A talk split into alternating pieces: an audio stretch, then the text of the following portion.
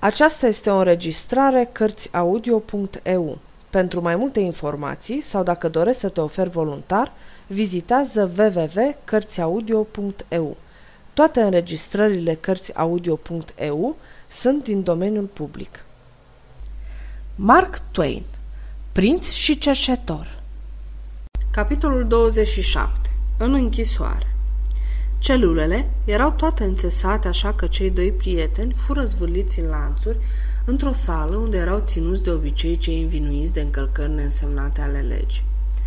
Aveau tovărășie berechet, că se aflau acolo vreo 20 de osândiți de ambele sexe și de toate vârstele, încătușați și puși în obezi, o bandă dezmățată și zurbagie.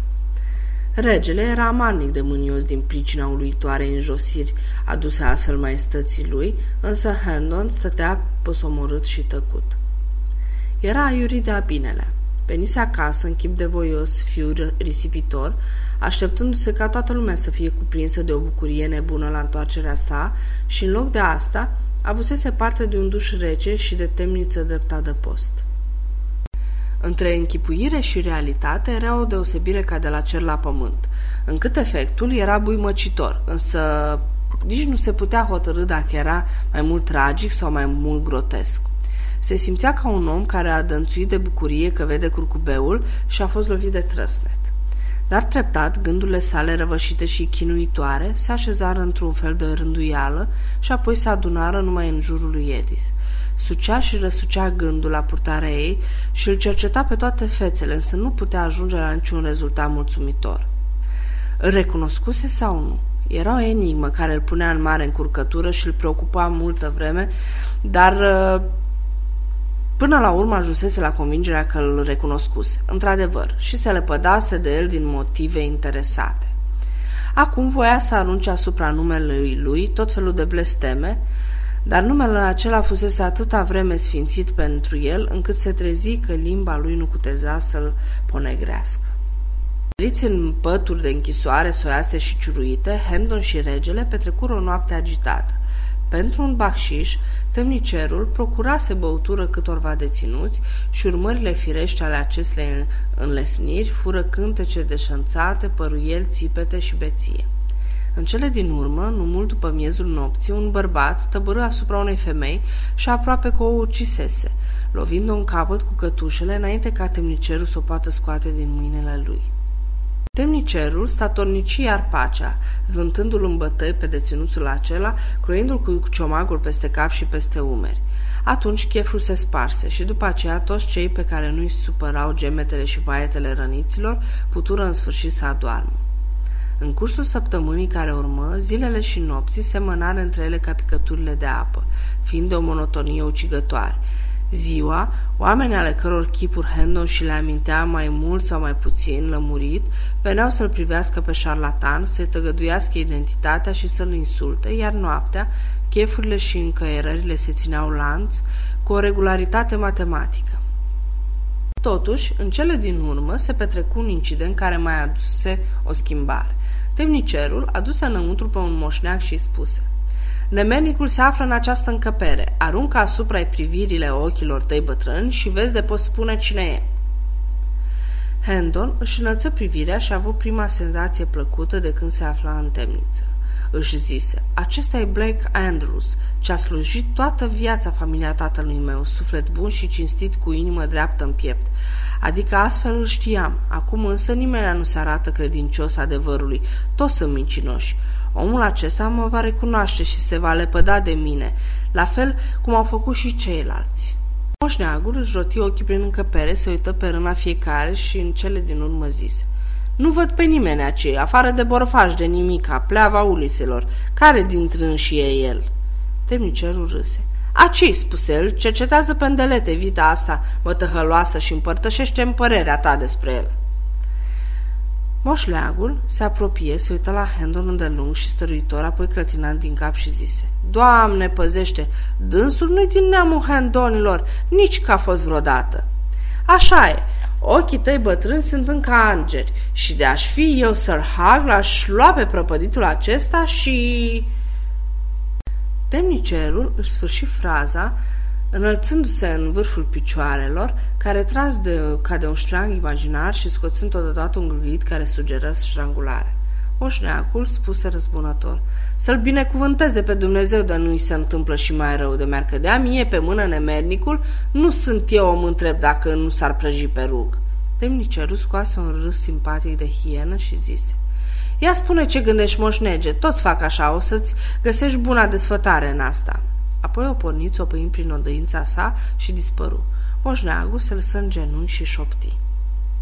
Slavă Domnului că ai venit iar, stăpânul meu, te-am crezut mort în șapte ani din urmă și iată că te afli în viață. Te-am cunoscut de cum te-am zărit și greu și împovărător lucru mi-a fost să-mi păstrez chipul împietrit și să mă prefac a nu vedea aici de netremnici de doi bani și lepădături de pe uliți. Sunt bătrân și sărac, Sar Miles, dar rostește un cuvânt și voi merge și voi vesti adevărul, chiar de-ar fi să fiu sugrumat pentru asta. Nu, spuse Hendon, nu faci asta. Ți-ar aduce pe ierzanie și mi-ar fi de puțin ajutor. Dar îți aduc mulțumită căci tu mi-ai dat îndărât o parte din credința ce mi-o pierdusem în semenii mei. Bătrânul slujitor se dovedi foarte prețios pentru Hendon și regele, fiindcă trecea de câteva ori pe zi ca să locărească pe oștean și totodată le strecura câteva bunătăți care mai împogățeau tainul închisorii, totodată le aducea și noutăți. Hendon păstra trufandalele pentru rege. Fără ele, alteția sa poate că n-ar fi scăpat cu viață, fiindcă nu era în stare să mănânce hrana nenorocită și tâcăloasă ce le dădea temnicerul. Andrews era silit să se mărginească la vizite scurte ca să înlăture bănuielile, însă izbutea de fiecare dată să le dea destule vești. Vești șoptite pentru urechea lui Hendon, vești împărate cu epitete insultătoare, rostite glas tare pentru auzul celorlalți ascultători. Astfel, ieși la iveală încetul cu încetul povestea familiei. Arthur murise de șase ani. Pierderea aceasta la oaltă cu lipsa veștilor de la Hendon înrăutățise starea sănătății tatălui. Socotind că va muri curând, dorise să-i vadă pe Hag și pe Edith uniți pe viață înainte de a închide ochii. Dar Edith implorase amânarea, sperând că Miles se va întoarce. Atunci sosise scrisoarea care aducea vestea morții lui Miles. Lovitura aceasta îl doborâse pe Sir Richard. Crezând că sfârșitul e aproape, stăruiseră și el și Hag pentru căsătorie. Edith, îndurerată, ceruse și căpătase un răgaz de o lună, apoi încă unul și în cele din urmă pe al treilea, apoi căsătoria se oficiase la căpătâiul patului pe care își dădea sufletul Sir Richard. Nu se dovedi să fie o căsătorie fericită. Umblase zvonul, prin ținut, că, Curând după nuntă, mireasa găsise printre hârtiile soțului ei câteva ciorne muzgălite și neterminate ale scrisorii fatale și îl învinuise că grăbise totodată căsătoria și moartea lui Sir Richard printr-un fals nelegiuit. Pretutindeni, umblau povești despre cruzimea cu care erau tratați Lady Edith și slujitorii, iar de la moartea tatălui său, Sir Hugs, le pădase orice mască de blândețe și devenise un tiran nemilos față de toți cei al căror trai depindea de el în vreo măsură. O parte din povestirea lui Andrews fu ascultată de către rege cu un viu interes. S-a împrăștiat prin țară o scorneală cum că regele e nebun, dar fiți milostivi, nu cumva să spuneți că eu am pomenit de aceasta, că zică-se, moartea te paște de vorbește astfel. Alteția sa îi aruncă moșneagului o privire mânioasă și zise, Regele nu-i de fel nebun, bătrâne, și va fi spre folosul tău să-ți vezi de treburile ce te privesc mai îndeaproape, decât să te ții de asemenea palavre ce poartă sămânța răzvrătirii. Ce voiește a spune flăcăiașul?" zise Andrew, surprins de acest brusc atac pornit dintr-un loc atât de neașteptat. Hendon îi făcu semn și slujitorul nu mai întrebă nimic. Cișul meu pomeni cu de noutăți. Răposatul rege va fi îngropat la Windsor, peste o zi Bordeaux, la 16 ale lunii, iar noul rege va fi încoronat la Westminster, în ziua de 20. Pare mi se că mai întâi e neapărat nevoie al găsi, mormăi alteața sa, apoi adăugă încrezător, dar se vor îngriji de aceasta și eu de asemenea. În numele, însă moșneagul nu sfârși vorba, Hendon îi făcu semn să-ți țină gura. Își urmă povestirea. Sir Hag se duce la încoronare și cu nădejdi mărețe e plin de încredere că se va întoarce pairi că ce ținut la mare cinste de lordul regent. Care lord regent? întreabă regele. Înălțimea sa, ducele de Somerset. Care duce de Somerset? Doamne, doar unul e singur, Seymour, contele de Hertford. Regele întrebă tăios. De când e dânsul ducele și lord regent? Din ziua din urma lui Genar. Și te rog, cine l-a înălțat astfel? El însuși și marele sfat cu ajutorul regelui. Alteția sa tresări brusc. Regele, strigă el, care rege, bunul meu domn? Care rege, într-adevăr, Dumnezeule tot îndurător, ce l-a apucat pe băiat? De vreme ce avem doar unul, nu-i nevoie de răspuns preasfinția sa, luminăția, regele Eduard al VI-lea. Dumnezeu să-i păzească zilele. Da, și încă ce mai ștregar, scump și drăgălaș și el. O fi smintit sau ba și zică se că zilnic îi se îndreaptă sănătatea de pe toate buzele, nu se înalță decât laudă pentru el și toți îl binecuvântează deopotrivă și se roagă ca să fie dăruit cu viață și domnie îndelungată asupra Engliterei că și-a început cârmuirea cu multă omenie, cruțând viața bătrânului dulce de Norfolk și acum îi porni a stârpi cele mai crude din legi care obișnuiesc și împilează poporul. Aceste noutăți îl lăsară pe rege mut de uimire și îl cufundară într-o visare atât de adâncă și de sumbră, încât nu mai auzi nimic din flecăreala bătrânului. Se întrebă dacă micul ștregar era cumva cerșătorul pe care lăsase îmbrăcat în veșmintele sale în palat. Nu îi se părea cu putință așa ceva, fiindcă neîndoielnic că purtările și graiul lui l-ar fi trădat dacă s-ar fi dat drept prinț de Wales. Și atunci ar fi fost izgonit și s-ar fi pornit în căutarea adevăratului prinț. Nu cumva curtenii vor fi pus vreun vlăstar nobil în locul lui? Nu fiindcă nu le-ar fi îngăduit unchiul lui, era tot puternic și firește că ar fi zdrobit asemenea încercare. Meditațiile nu-l duseră la niciun rezultat, cu cât se străduia mai mult să dezlege misterul, cu atât mai tare se zăpăcea, cu atât îl durea capul mai rău și dormea mai prost. Răbdarea lui de a ajunge la Londra creștea din ceas în ceas și captivitatea devenea o povară aproape de neîndurat. Toată priceperea lui Hendon de a-l consola pe rege dădu greș, însă două femei care zăceau în lanțuri lângă ei avură mai mult succes. La îndemnurile lor blânde își găsi alinarea și se învăță să fie ceva mai răbdător. Li se arătă foarte recunoscător și ajunsese să țină nespus la ele și să fie încântat de mângâietoarea și duioasa lor tovărășie. Le întrebă de ce se aflau în închisoare și când îi răspunseseră că erau baptiste, băiatul zâmbi și se interesă. Aceasta e o crimă pentru care să fie cineva ținut la închisoare? Mă doare inima că vă voi pierde. Nu vă vor ține aici pentru o faptă atât de neînsemnată. Femeile nu îi răspunseseră, însă pe fețele lor citi ceva care îl făcu să se simtă stingherit. Zise cu aprindere. Nu rostiți nicio vorbă, fiți bune cu mine și spuneți-mi, nu va urma și altă pedea- pedeapsă? Vă rog, spuneți-mi de aveți cumva vreo teamă în această privință. Ele încercară să schimbe subiectul, dar regelui se treziră temerile și stărui. Vă vor biciui, oare? Nu, nu vor fi atât de cruzi. Haideți, spuneți-mi că nu. Haideți, nu-i așa că nu? Femeile trădară în curcătură și deznădejde, însă nu putură ocoli răspunsul, astfel că una din ele zise cu glas sugrumat de emoții. Ei, ne zdrobești inima, suflet bun. Domnul ne va ajuta să răbdăm.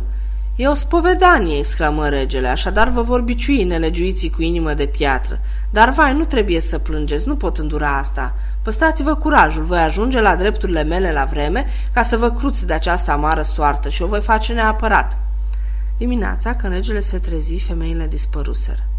Au scăpat, spuse el cu voioșie, apoi adăugă abătut. Dar vai mie, căci era o mângâiere a mea.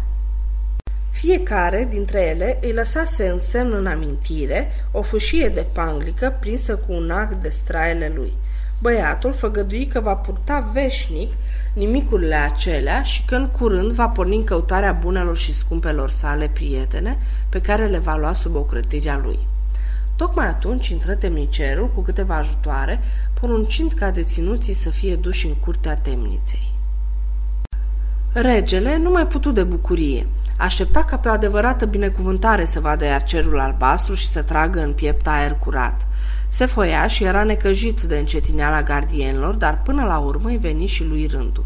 I se dădă drumul din belciugul său și îi se porunci să-i urmeze pe ceilalți deținuți la oaltă cu Hendon.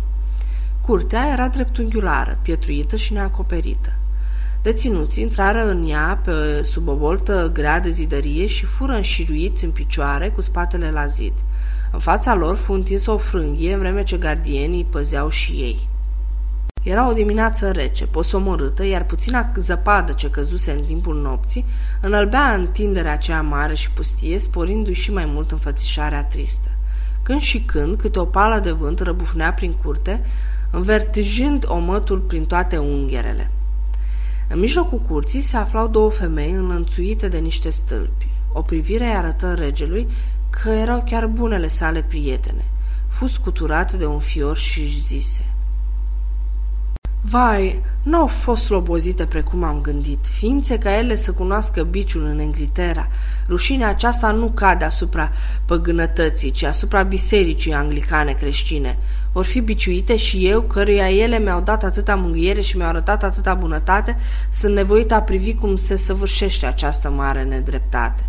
E de necrezut, cu totul de necrezut că eu, însuși izvorul puterii în acest întins regat, să fiu neputincios ale ocrotii. Dar să-și păzească bine pielea spurcăciunile acestea, că își va veni o zi când le voi cere socoteală pentru fapta aceasta. Pentru fiecare lovitură ce o dau acum, vor simți atunci o sută. O poartă mare se deschise larg și un noian de cetățeni se revărsară înăuntru.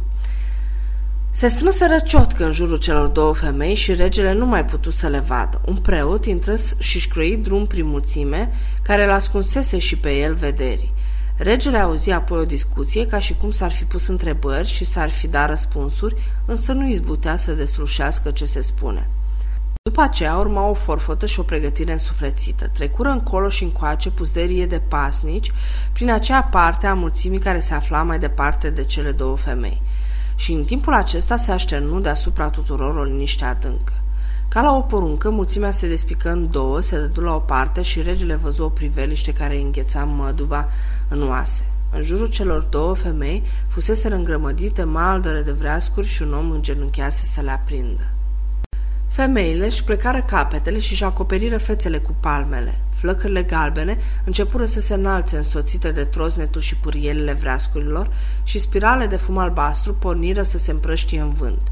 Preotul își ridică brațele și începu o rugăciune. Tocmai atunci, două tinere fete intrară alergând pe poarta cea mare, scoțând țipete sfâșietoare și se aruncară la pieptul femeilor de pe rug. În aceeași clipă fură târâte la o parte de gardieni și una din ele fu ținută ca în clește, însă cealaltă se smulsese din strânsoare, spunând că vrea să moară împreună cu mama ei. Înainte de a putea fi oprită, și aruncă iarăși brațele de gâtul mamei sale.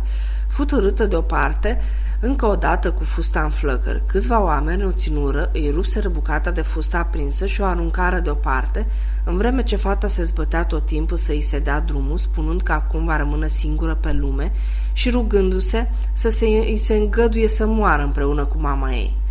Amândouă fetele țipau fără încetare și se luptau să scape din încleștare. Dar deodată larma aceasta fu necată de un potop de strigăte sfâșietoare, vaere de moarte. Regele își îndepărtă privirea de la fetele nebunite spre rug, apoi se întoarse, își rezemă de zid fața pământie și nu se mai uită la foc. Își zise, cele ce am văzut în această singură clipită, în veci de veci nu vor pieri din amintire, ci vor stărui acolo și le voi zări în fiecare zi, le voi visa în fiecare noapte până în ceasul morții. De-ar fi dat Dumnezeu să fi fost torb. Hendon îl pândea cu privirea pe rege. Își spuse cu satisfacție – la minții sale s-a îndreptat, s-a schimbat și s-a făcut mai blând.